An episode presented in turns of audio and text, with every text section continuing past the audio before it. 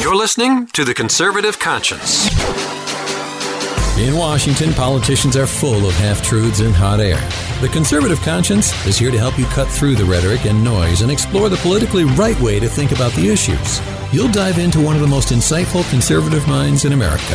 Conservative Review Senior Editor Daniel Horowitz. Using pure common sense and ignoring the groupthink, Daniel breaks down the major issues in Washington. You are now entering The Conservative Conscience. And welcome back to your one stop shop of independent conservative truth telling here at the Conservative Conscience. It is Tuesday, and it is may as well still be Monday because it's just one elongated day of virtue signaling because virtue signaling is now our national religion. And more than ever before, I think all of you see this. The unibrow oligarchy is on display Fox News with all the oh very uh, stern statements, very stoic. Uh, you know, it's almost like remember those Al Qaeda hostage tapes when they would kidnap these people and they were forced to put out a statement um, denouncing America. So that's what happens every time the left shouts race in a crowded theater. Every respectable conservative, oh, really very thoughtful, they have a lot of very smart things to say, of course. Actually, they don't. Um, so this is why they jump on the opportunity to put on a show in front of their audience, which is the 1% most extreme left media in the country, that they feel they need to say, I am, I'm a good person. Please, no, don't tase me. No, no, don't harm me. I'm good. I'm good. These other conservatives suck. I'm a good one. I care about people. I'm, I'm racially sensitive. And I tell you this all the time the left knows how to pick the lock because every important issue in this country they enshrine in their racial agenda, and they know that's it. All opposition seizes. So that's the thing. These guys spent all day, the entirety of Republican conservative media elected officials Romney, Rubio, Joni Ernst, um, Elise Stefanik, all these clowns spent the day while our ICE and border agents are in mortal danger, and there are so many things they could hit the Democrats up on with the Senate, hit them over the head with. They spent the entire day shilling for someone with a 9% approval rating who themselves question the loyalty of Jews, who, according to Minneapolis's you know, mainstream paper engaged in marriage and immigration fraud, the biggest irony of all. And they feel the need to take a stand for this pro Al Qaeda, pro Hamas nutcase of a woman that nobody in the country feels the need to defend. That is the state of the Republican Party. That is the state of the phony, thumb sucking conservative movement. You know, the last week I criticized the Teletubbies a lot. Those are the people that are just like, ooh, like everything Trump does is like, you know, somehow amazing, even if he screws us and does liberal things. And then you have, the other hand, the thumb sucking conservative intelligentsia that when Trump is finally on message, and I'm not saying he was the most on message, and you know, I, again, I'm gonna, I would spend my political capital more on the actual policies, but I can't blame the guy for saying that. Now, I said this yesterday. If you have a guy who is, I don't know, from Canada, France, Norway, and he immigrates here, becomes naturalized, gets elected to Congress, and won't shut up about trashing America, how bad our healthcare is, how great France's system is. What's the first thing any common sense person would tell them of all stripes? Hey, well, if you like it so much, go back to France. It's an obvious thing. Meaning, even if you want to, the allegation against the president, if you want to accuse him of something, it would be anti-immigrant, not anti like like a racial thing. But then again, if you understand it, there's plenty of immigrants that love America, and there's no reason we should have people that hate America. So he's just saying, so go back if you don't like it here. It's a very simple point. But it's actually, like I said yesterday, a Freudian slip that both the left and the conservative intelligentsia, which, by the way, is to the left of your swing voter in America, they view immigration as synonymous with a certain race because they view that immigration, by definition, has to be of certain races. It's unbelievable. That's how these people are. You know, I saw an unbelievable thing yesterday. I thought it was worth sharing in the context of what's going on today. Scarlett Johansson, you know, one of these stupid Hollywood actresses, she put out a statement and said, you know, acting should be immune from political correctness. Acting needs to be immune from political correctness. I want you guys to think about that statement for a moment. Acting. As if there's nothing more important in the world than acting. Nothing more important. Now, I'm not going to be like one of these and suddenly make her a hero. Oh, she's going after political correctness. She's part of the problem. She's part of the problem. But um you know she can go to hell for all I care like all these people.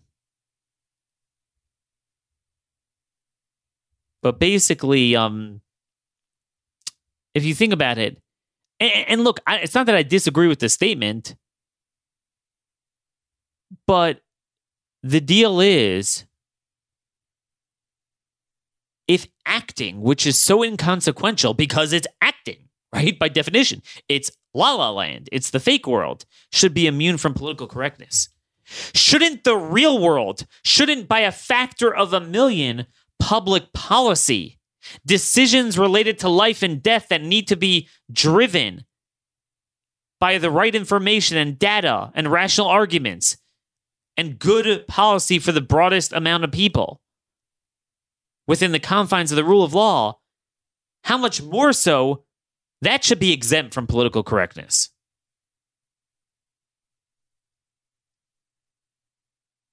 So, um, that's the story there.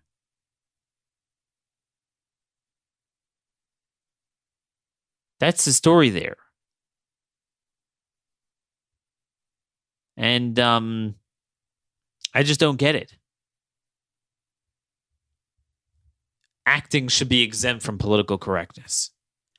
Our entire public policy, every issue is driven by one thing race and political correctness. Look, reasonable people could disagree over what's good policy, but we should live in a country where we are free to debate the veracity of certain arguments of certain issues and not be cowed into submission because oh th- this is really the truth but i can't say it because people are going to accuse me of doing this. If you think acting should be immune to it that's what's lost on everyone in this whole conversation by the way. So anyway this is what we have as a conservative movement. It reminds me of the confederate monument stuff Totally. Totally reminds me of the Confederate monument stuff, where 99% of conservative thumbsucking losers were like, oh my gosh, we gotta get rid of it. That's it. That's it. We gotta get rid of it. We're, we're taking on water here. We're gonna die. Oh my gosh, we gotta get, get tear down the statues. But you know what? They polled in the blue state of Virginia, which has become a blue state, and by more than two to one, people said no, they should remain. Believe me, uh, you know, two to one majority of Virginians are clear are not racist. They just understand, like, no, we're not we're not into this like the South shall rise again business. We just understand, you know, the historical significance. Civil War is a very complicated aspect of our lives. You know, Lincoln respected his own people in the South. He wanted reconciliation. And that's really what we kind of celebrate with the Civil War reenactments and everything. And it really struck a chord with most, and most people understand that. But conservative thumbsuckers, th- their brains are not allowed to think along the lines of the straight and narrow. Their starting and end point and ending point is only within the confines of what they're used to all day, which is just reacting and examining and obsessing about the liberal media. So they're unmoored from their own viewpoints. They don't have viewpoints. Whereas with me, I don't care. There's no gas left in that tank anymore of calling people racist. You got to give the best arguments for your position and let the chips fall where they are. That's the best you can do. But um, it's funny. It's that. It's immigration. It's all this stuff. Anything that the left could make about race, these guys are like, "Oh my gosh, we're taking on water." You could have a ninety-nine to one percent political issue that swings against the left, the far left, and the media will convince these people that they need to trip over themselves and wet their pants and run out within three seconds after they've been in the witness protection program on every other issue and issue some sort of the Al Qaeda hostage speech about how this is not who we are. It's like trained seals at the aquarium. I mean, every time it works. I mean, do you understand what grave danger ICE is in today? A guy tried to blow up a propane tank and kill everyone in that detention center in Tacoma the agents, the illegals, everyone there. And I got news for you. Like a lot, a lot of these guys are lone wolves. You know, domestic terrorists, Islamic terrorists, whatever. This this guy is part of an entire cell. I could tell you, HSI is investigating this. You have Antifa roaming around there. They came back the next day with graffiti that they're going to avenge the blood of Wilhelm von Bronson, whatever his name was. This is this is serious stuff. I didn't even appreciate when we're talking about, you know, compromising ICE missions and how you put them in danger. You know, that was true a few years ago. But what is very different from a few years ago is Antifa. This is this is serious stuff. Everyone saw what they did in Portland and the police don't do anything about it. If you're a handful of remember, ICE is is as big as NYPD and they're national, and less than half are allocated for deportation. So you fling them out across many cities. There's just a few people here and there. That is a very dangerous thing to do. You know, a lot of people are thinking, like, what do you mean dangerous? This is not Afghanistan. Like, they're going into Afghanistan. What, what does it mean, uh, you know, compromising the mission? Well, now you understand. There's a lot going on there, in especially in places like Oregon and Washington, which have a big Antifa presence. And yet, you know, Democrats, they come, they see, they conquer. They have a meme, everyone unites behind it. The very next day, there's a piece of legislation, a resolution condemning Trump they're voting on today.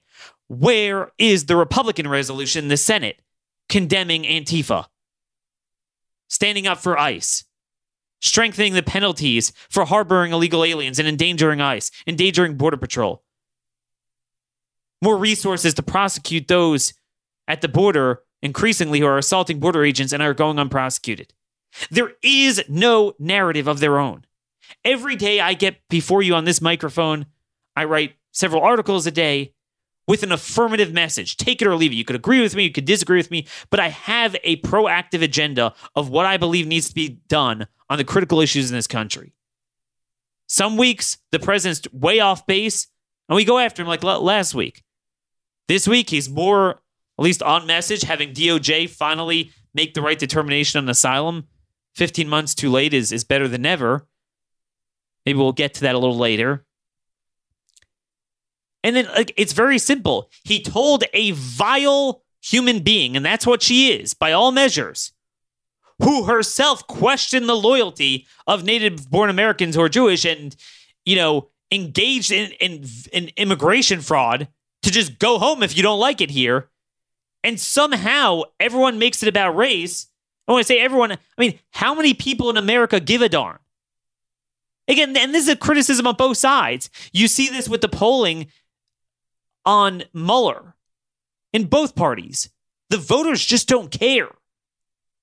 I think it was Amy Klobuchar said that in in uh, Iowa. Like you know they care about the issues, healthcare, you know, you know, safety, whatever.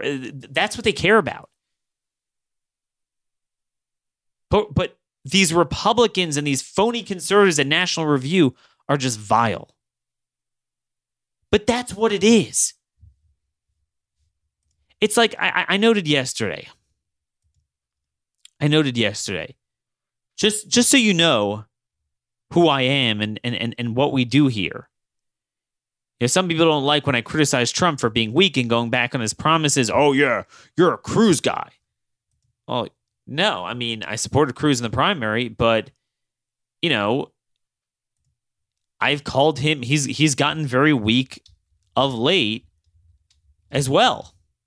That's just just the reality. He's been very much missing in action, and I won't be shy about saying it. I really won't. You know that. So, out of nowhere, I mean, you know, he should be literally holding that Senate floor every day, demanding that McConnell keep the Senate in for the August recess, dealing with sanctuary cities, dealing with the border, dealing with support for ICE and Border Patrol. And yet, out of nowhere, Cruz just goes ahead and attacks the Tennessee governor, who's kind of an establishment guy, for signing a proclamation. And this was Cruz's words honoring Nathan Bedford Forrest, the Confederate general and early KKK leader. This is wrong, Cruz tweeted in all caps. Nathan Bedford Forrest was a Confederate general and delegate to the 1868 Democrat Convention. He was also a slave trader and the first Grand Wizard of the KKK. Tennessee should not have an official day tomorrow honoring him. Change the law.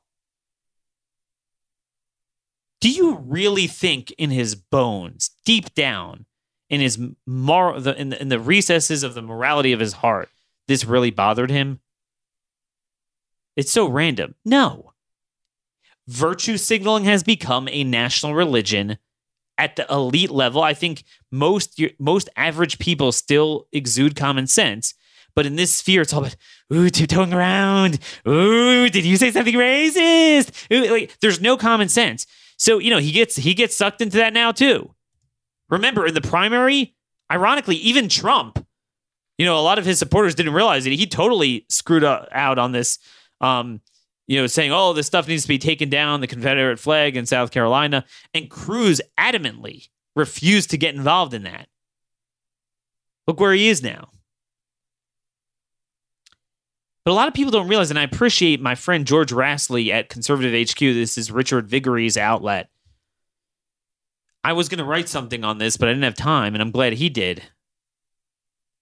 So, first of all, it's not just Forrest. It's Robert E. Lee. It's many people. But um, there's something bigger going on here. If we're going to get obsessed about history, let's learn history properly. Now, look, Nathan Bedford Forrest is not really celebrated by people like like Robert E. Lee is, you know, and for obvious reasons. But you know, there's something a lot of people forget. Unlike Lee, you know, he did start the KKK. Okay, right after the Civil War, he did start it. And again, that's why most people stay away from him. But if we're going to make a whole issue over Nathan Bedford Forrest, then let's learn the rest of the story.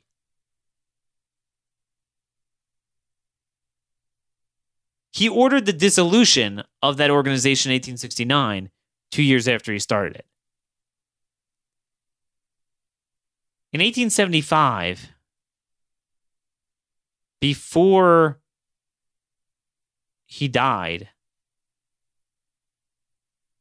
Forrest reconciled. And there was a convention and barbecue held for the Independent Order of Pole, Bearers Association. That was the forerunner to the NAACP at the fairgrounds of Memphis. And um, Forrest spoke.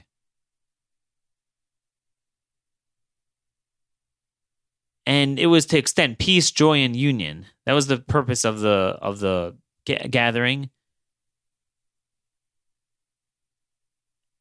And guess what? Forrest expressed what at that time was really more enlightened views on the issue than a lot of prominent Democrats well into the 20th century that everyone celebrates. Heck, I mean, and I'm a big Lincoln fan. In many ways, it's more progressive in that sense. I don't, I don't want to use that term. I, I hate that term. It's really, really enlightened. Um, than anything that Lincoln said in his lifetime.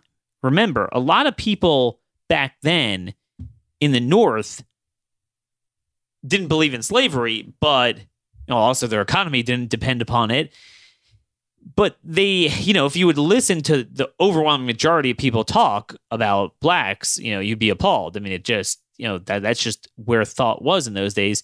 It was pre-enlightenment on that on that issue.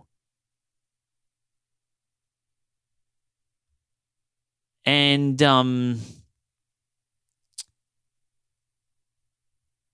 what people don't understand is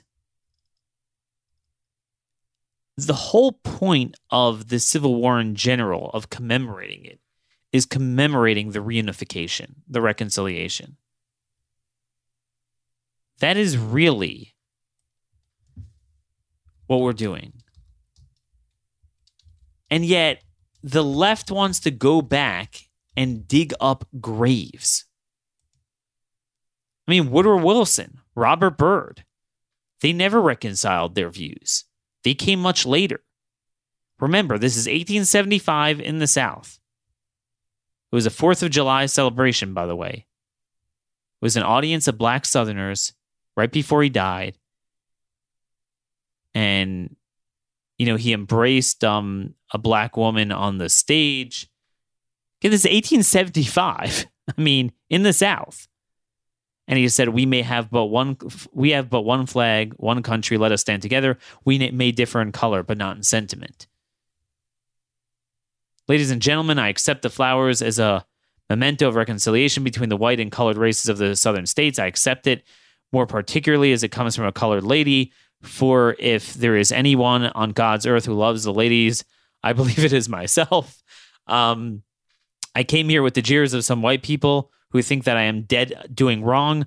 I believe I can exert some influence and do much to assist the people in strengthening fraternal relations and shall do all in my power to elevate every man to depress none. I want to elevate you to take the positions in law offices, in stores, on farms, and wherever you are capable of going. He's t- speaking to blacks, by the way. I have not said anything about politics today. I don't propose to say anything about politics. You have a right to elect whom you please. Vote for the man you think best. And I think what that is done, what, when that is done, you and I are free men. Do as you consider right and honest electing men of office. I did not come here to make you a long speech, although invited to do so by you. I'm not much of a speaker. My business prevented me from preparing myself. I came to meet you as friends and welcome you to the white people. I want you to come near to us. When I can serve you, I will do so. We have but one flag, one country. Let us stand together. Okay, this we may differ in color, but not in sentiment. Many things have been said about which are about me, which are wrong, and which white and black persons here who stood by me through the war can contradict. Go to work, be industrious, live honestly, and act truly. And when you are oppressed, I'll come to your relief. I thank you, ladies and gentlemen, for the opportunity you've afforded me to be with you and assure you that I am with you in heart and hand. I mean, and, and he gave this Miss Lewis a kiss on the cheeks, which was unheard of in those days. And remember, this is, you know, almost 100 years later, you would be run out of town in some of these places in the South for doing that. You know, I, I just, I, I don't get it. I- I'm not asking people to celebrate the guy, but if you're going to go to your way to tr- vote to dig up his grave and do all this stuff, learn history. That speech is what embodies what many of us are into in commemorating and learning about the Civil War. It's the same thing in, you know, 1913 on the 50th anniversary of Gettysburg when the veterans reenacted Pickett's charge and embraced. That's what we remember. You know, I, I didn't mean to get into the Civil War today because there's a lot more going on, but th- this is what bothers me. As a nation, we should be able to speak the truth. That's the ultimate reconciliation. That's the irony. Stop looking at colors. This was the freaking Confederate general, started the KKK guy. Yet in 1875, he said this much let's just work together like anyone else. Let's be honest, industrious, and end it. And the left just won't let it go. And the phony right, as the earth is to the sun, follows in their orbit. And everything the left makes about race, they make about race.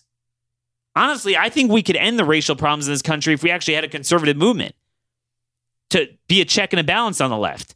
But because the left never faces reprisal and Republicans always say, hey, how high when they say jump, well,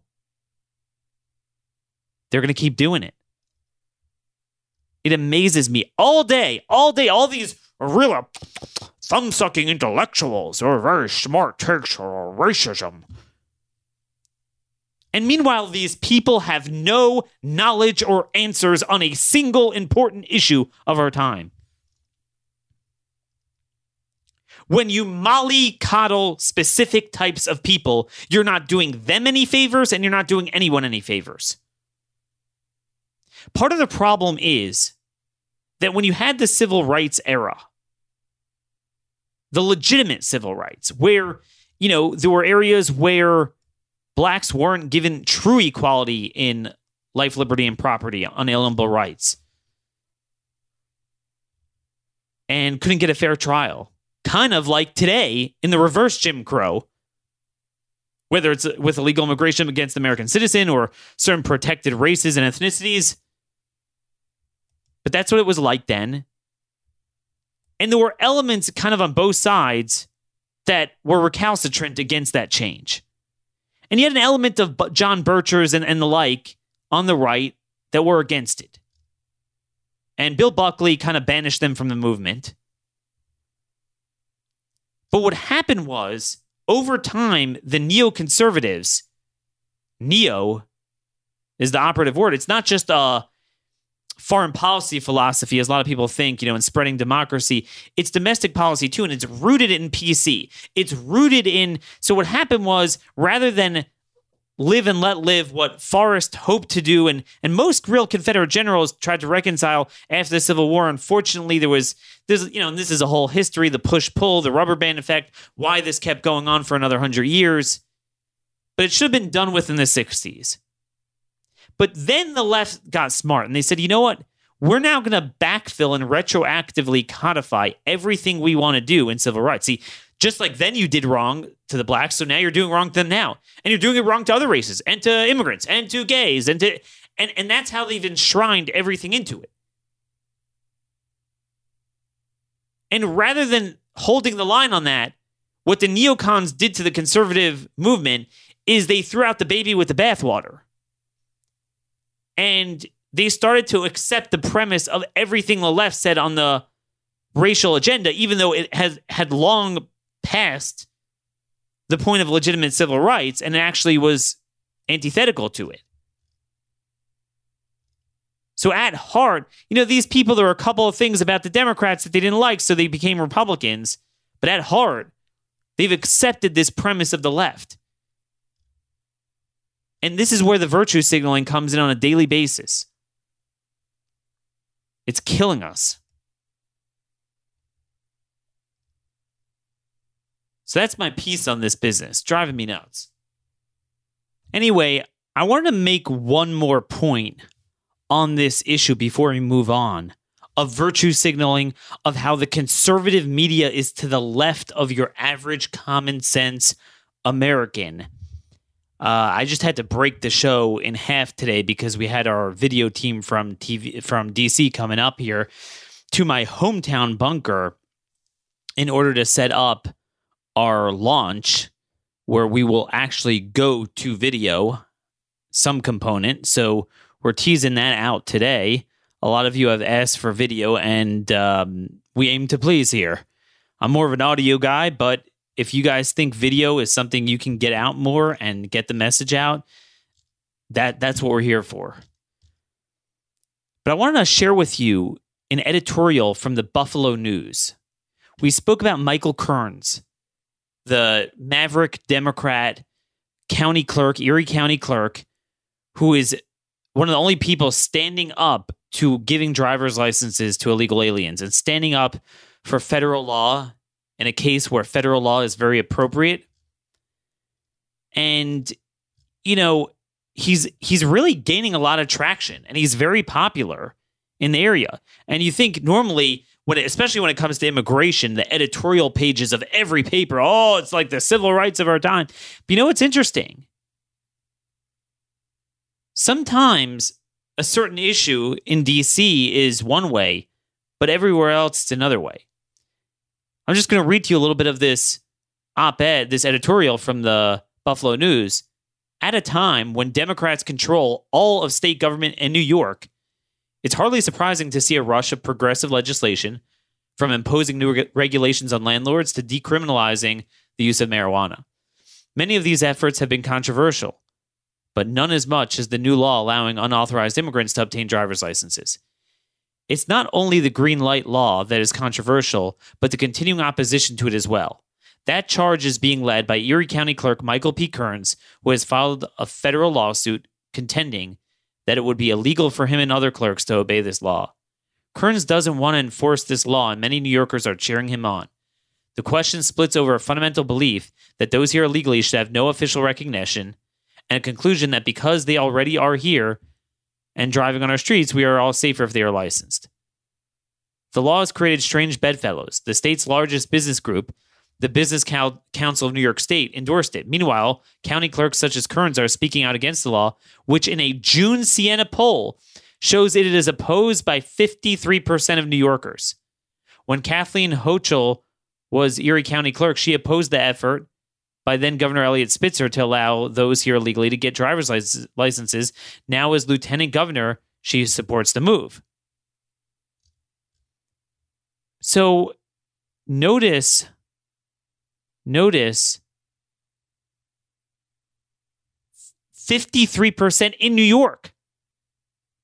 They say the opposition is especially pronounced upstate, which is geographically larger but less populous and politically weaker. In other words, salt of the earth Americans. Remember, upstate New York, especially in recent years, has become more and more Democrat. But, you know, it's not like New York City.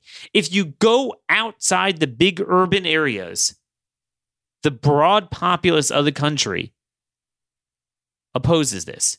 And I don't just mean in hardcore red America. I mean, what are we talking about here? Erie County, New York? Are you kidding me? You know, that went for Clinton by like, I, I don't remember exactly, five, six, seven points. You have conservative areas. It's a big county. You have, but you know, it's got got Buffalo in it. And uh, you know leaders in Monroe County, which is very Democrat, are also joining with Michael Kern. So again, I've made contact with him. I want to get him on the show. He'll be on the show hopefully later this week or early next week. But I think this is a really important story, not just because it demonstrates the power of localism as possibly a light at the end of this tunnel. But it also is important in the sense that it shows how your average kind of 50 50 county, even lean blue county, is to the right of where the conservative media is. So that's with that. I want to move on. We're talking about illegal immigration. As we're talking now, early afternoon on Tuesday, the House E&C Committee, Energy and Commerce, is holding a hearing on combating fentanyl. And I was thinking, so the Democrat controlled House is doing everything they can to promote illegal immigration, open borders, literally in kind donations for the cartels. They may as well hand billions of dollars to those cartels. They are opposing removing their criminal alien networks. And they have the nerve to look us in the eye and say we're combating fentanyl. No, what they are doing is harming pain patients, cancer patients, veterans, so they can obfuscate the primary role that criminal aliens and the cartels play in the drug crisis. And what's weird is more than anything else, there's obviously a very vocal constituency online that's obsessed with drugs. Because I put out this comment from Robert Murphy, that Atlanta special agent in charge of DEA, about how the entirety of the problem is driven by illegal immigration, the cartels. And they're like, no, DEA is causing it. Ha ha ha. Daniel, we've had a bunch of uh, drugs caught with coming in in cargo ships. Oh, this has nothing to do with that. Ha, you're so naive. You're so stupid. We've had this forever. We're never going to solve it. Oh, you're talking about a war on drugs? And they're the stupid ones. You know why? Because they're the ones that just go on their feelings of 50 years worth of stuff and they truncate it all into one era. We spent an entire year on this issue. When we talk about the drug crisis, we're not talking about since the 60s and 70s. We're talking about 2013, 2014 and on. What changed? Why did, you know, instead of 10,000 deaths, we had 70,000? That's what we explored for a full year. That is not natural. That is not driven by market demand. The lacing with fentanyl and the people dying instantly, that is different. It's different than anything we've experienced. Nobody is talking about ending all drugs. In law enforcement, you try to mitigate a problem. No one's ever saying you're going to end the problem. We would all die to get back to pre 2013 era when we were saying the war on drugs wasn't working. I, I wish we would go back to that era, that baseline. And the point I was making was just a very simple point, and that is at a primary level, the entire distribution of, of drugs for the cartels is done by criminal aliens. That's the only point I was making. It's very simple and that if we simply, not a war on drugs, just simply did everything we can to enforce the laws on the books regarding sovereignty and immigration, which we have to do anyway, then come back to me about the drug problem. It was a very common sense point he made.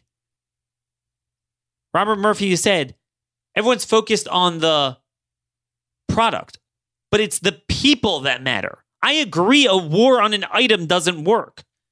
Just like a war on guns doesn't work. It's the people. You lock up the bad people and crime goes down. You lock up guns, crime doesn't go down, crime goes up, and you just have innocent people that are left indefensible in the face of this onslaught of, of all these criminals not locked up. Same thing here. The people coming across the border to make and distribute the drugs are coming here illegally. You can drive all the liquid meth you want here, whether it's the border or, you know, cargo ships at the maritime ports. But you still have to have the people to do it. Those are the ones coming here illegally. And more importantly, those are the ones remaining here illegally. All these people, what do you think sanctuary cities are? The biggest thing they're arrested for, for which they don't turn over, there's two big things. And we're going to get to both of them drugs and DUI. By simply enforcing our immigration laws, we would have a fraction of the drug trafficking, which means again that the ubiquitous nature of it would be would go down and the prices would go up. It would be more prohibitive, so not every 18 year old could get a hold of it. That's what's changed over the last few years. Like Murphy told me, we are arguing about the wrong thing here. It's not the product that matters. The product doesn't sell itself or produce itself. It's the people people who make the cartel run, collect the cash, do the distribution, engage in violence and run operations for the cartels. Without those people, the cartels have no success. What we see here in Atlanta, and we know pretty much the same in the entire Southeast. 100% of the meth trafficked is controlled by the cartels, every point from the production in Mexico, the crossing into the US, the conversion for crystal meth sale here, the high level of distribution, and then the actual collection of proceeds and then back into Mexico. Predominantly, what we arrest here is illegal aliens. Sure, you might find some Americans who would be willing to go to Mexico and work for the cartels, but it won't be the be the level that they need to have control of the US market like they do now with illegals and Mexican nationals. And that's the point. If simply every, see, look, the problem is every American picked up on drugs, despite what they say, they're barely, they don't serve any time. They just don't. It's a small percentage we wind up locking up, especially now. Don't talk to me, to me about the late 90s. Talk about today. Today, we are barely locking anyone up an American, they'll be out on the streets the next day. But when it comes to the criminal aliens, you just get them out of here. And their networks are decimated because again, most of the networks are also they're also run by families and clans. They're very close knit. Immigrants are very close knit. I say this all the time. You see it for for good. Close to where I live, you have Iranian Jews that truly were refugees, truly do appreciate America, truly did flee persecution at the hands of Islam. And you see, they're just very close knit and they start businesses together. But it's the same thing for bad businesses. So if they're all foreign nationals and they're deportable, you bust them up, you bust up the entire network. This is what they're missing. We're not talking about eradicating drugs from America. We're talking about why did it get this way right around the time Obama suspended interior enforcement? And then sanctuary cities came about. That is the question we we answered. And then look, it's the same thing with DUIs. I have an article out today on this. So there's this case in Oregon where the media is now trying to get this woman out of deportation. Oh, she was a DACA recipient. Oh, she was here since she was a baby. It's not her fault. And now you're separating her from her kid. That's another thing now. The new thing is it's not just at the border. You can't deport anyone because you're separating people. Never mind that we separate American criminals every day, but somehow they're better than us. But anyway, they're trying to say, oh, it's low level offenses. Let me tell you something.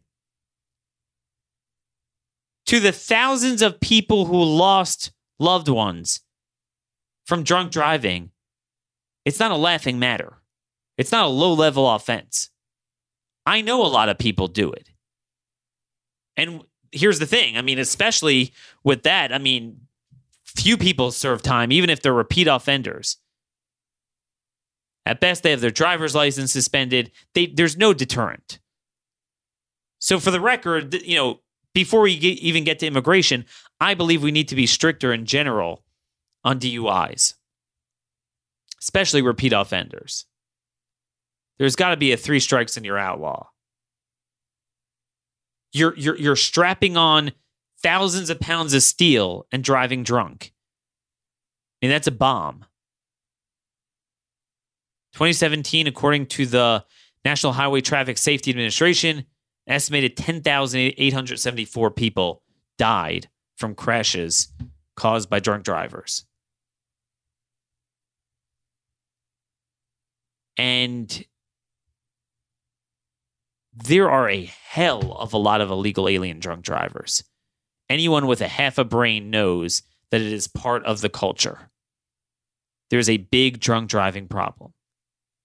And we also know that drunk driving is one of the most um one of the offenses that is most prone to recidivism and repeat offenders. Usually if you do it once, you do it many times. And if we catch you, that means you were doing it many other times we didn't catch you. And that means all these ticking time bombs that we talk about, all the cases where people died, so many, so so often they could have been avoided. Again, with an American, look, a guy's caught drunk driving once, twice. We don't lock them up, and even if we did, obviously, no one's going to suggest that we're going to lock them up forever. So you have to deal with that. It's a limit to what we can do. But when it comes to an illegal alien, I mean, I'm sick of hearing, oh, it was just this, it was just that. So this woman, Betsaida Sunem Moreno Manriquez, in Washington County, Oregon. They want to say, oh, it's low level offenses. So she was arrested twice for drunk driving, another time for domestic violence. Now, look, they're like, oh, second chances, isn't that? Here's the deal. I know a lot of Americans do that, do that stuff. But I don't know about you. I never got arrested in my life.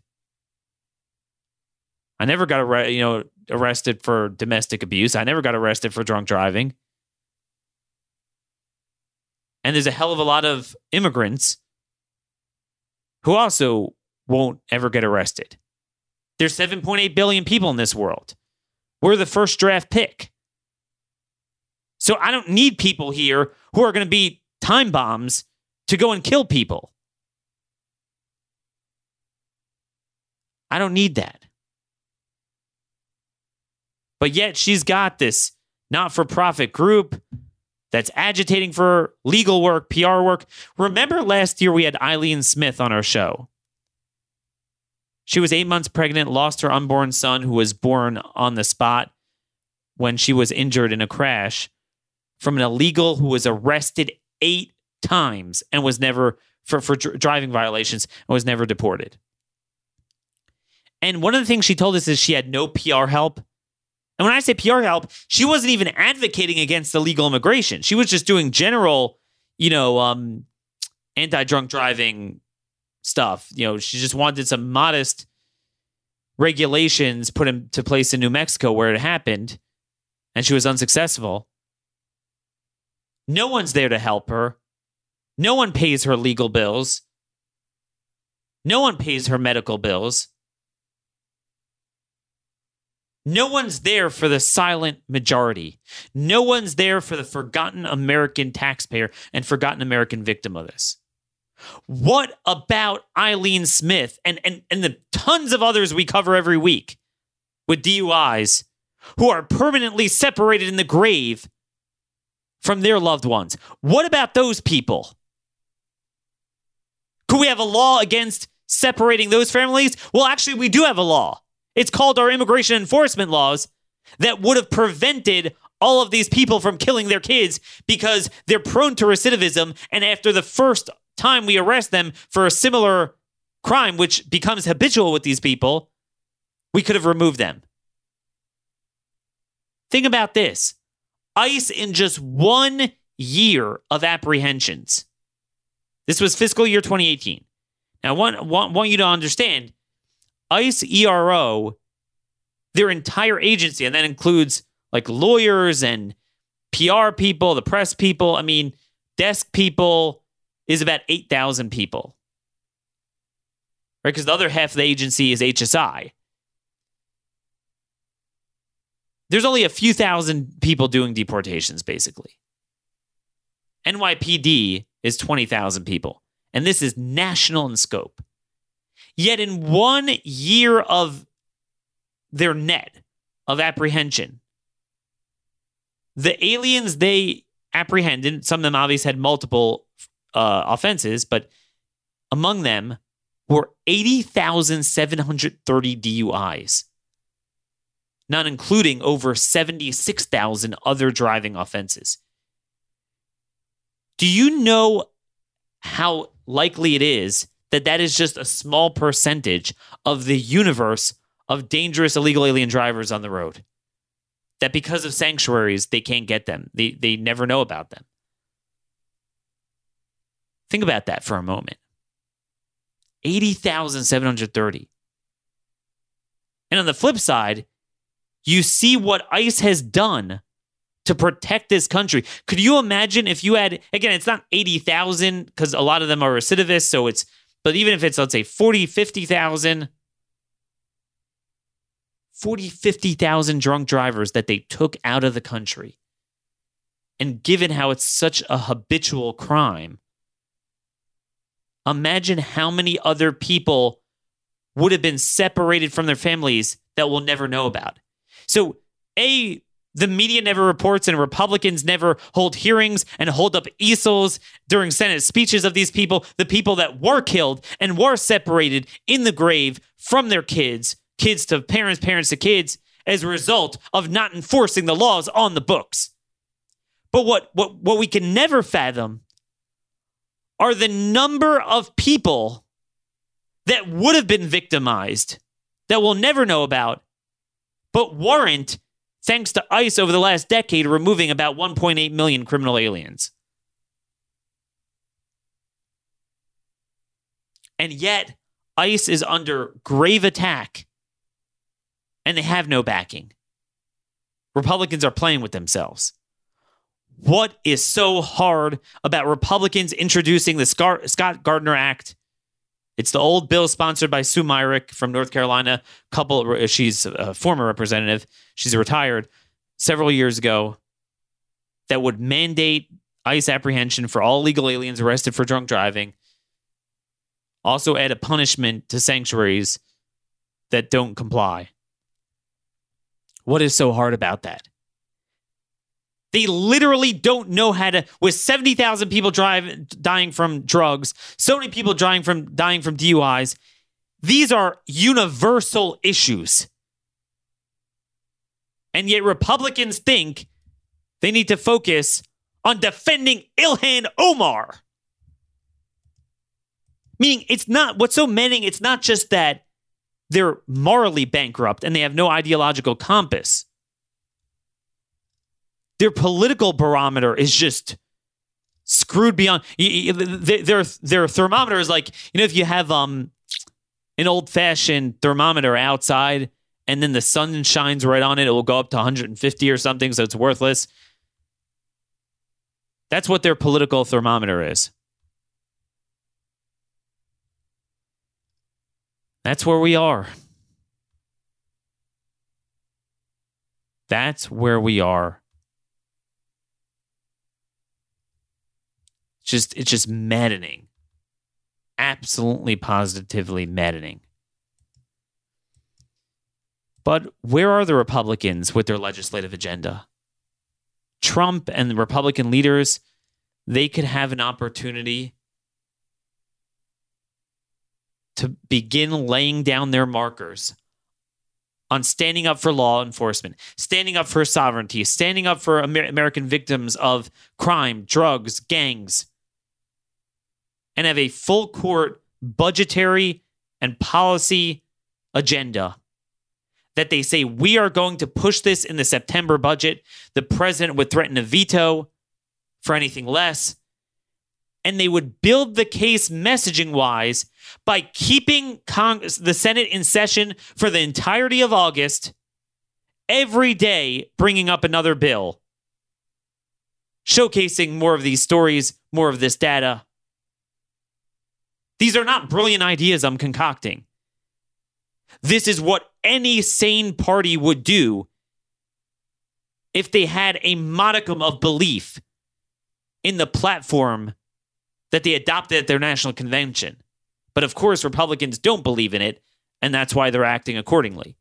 So instead, Mitch McConnell reportedly told Trump in June that nobody has ever lost election because they did because they spent too much money.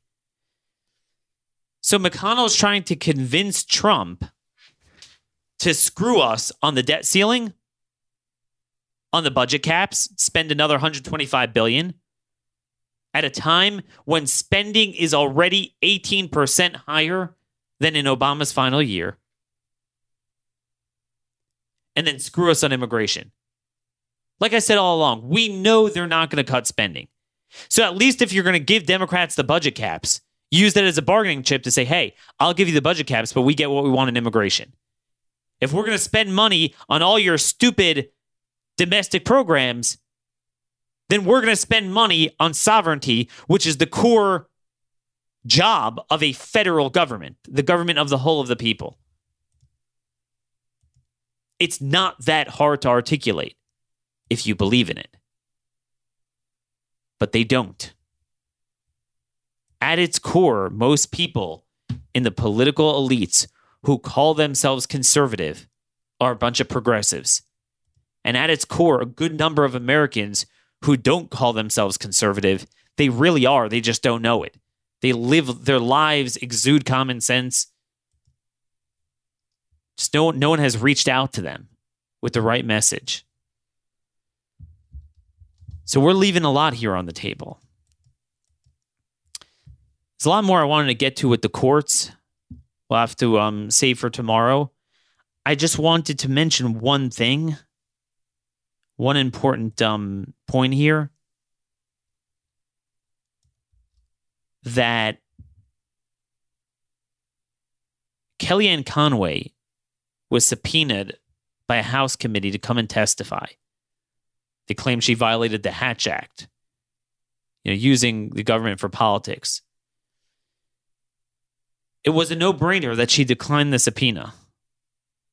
She just said no. Here's what I don't understand, folks. The legislature predominates in a republic. That's the strongest strongest branch of government, as Madison said. And nobody, you know, both sides, whether Republicans have the Congress, Democrats have the presidency, or vice versa, everyone agrees that there's executive privilege, a separation of powers. As a separate branch of government, you can't commandeer me. This happens all the time. Okay? Obama did it. Clinton did it. Bush did it. Trump's doing it. Why is it when it comes to the judicial branch of government, they could literally say, we're going to cut your you know what off? And like, there's nothing we can do. The court said, like, what do you want me to do? Defy a court? Say no to the court? Well, you're saying no to Congress. So, anyway, that's just a point I wanted to get out there. It just drives me nuts when people miss that point. Um, we're to try to have some more guests on. Like I said, we're to try to have Michael Kearns on at some point. Um, my mind is kind of distracted today. Lots going on, but let me know if there's issues you want to be covered or questions and concerns you have. I can't always promise to get them, but you know, I'm still investigating a lot of different stories and you know, try to bring you guys the best content, content, the best information send this show to 15, 20 people. But remember, the only way to get a movement is to per- first recognize that you don't have one first. We got to slay the golden calves. And when you have a movement that is dead silent on everything that's important, but suddenly, and God opens the mouth of, of the donkey, suddenly they have a voice when it comes to left wing priorities, premises, talking points, and sense of morality, then you know we have a perfidous movement that is much more harmful than it is of use. And that's why all these people to me are a bunch of good for nothings. Till tomorrow, God bless y'all. This has been another episode of The Conservative Conscience.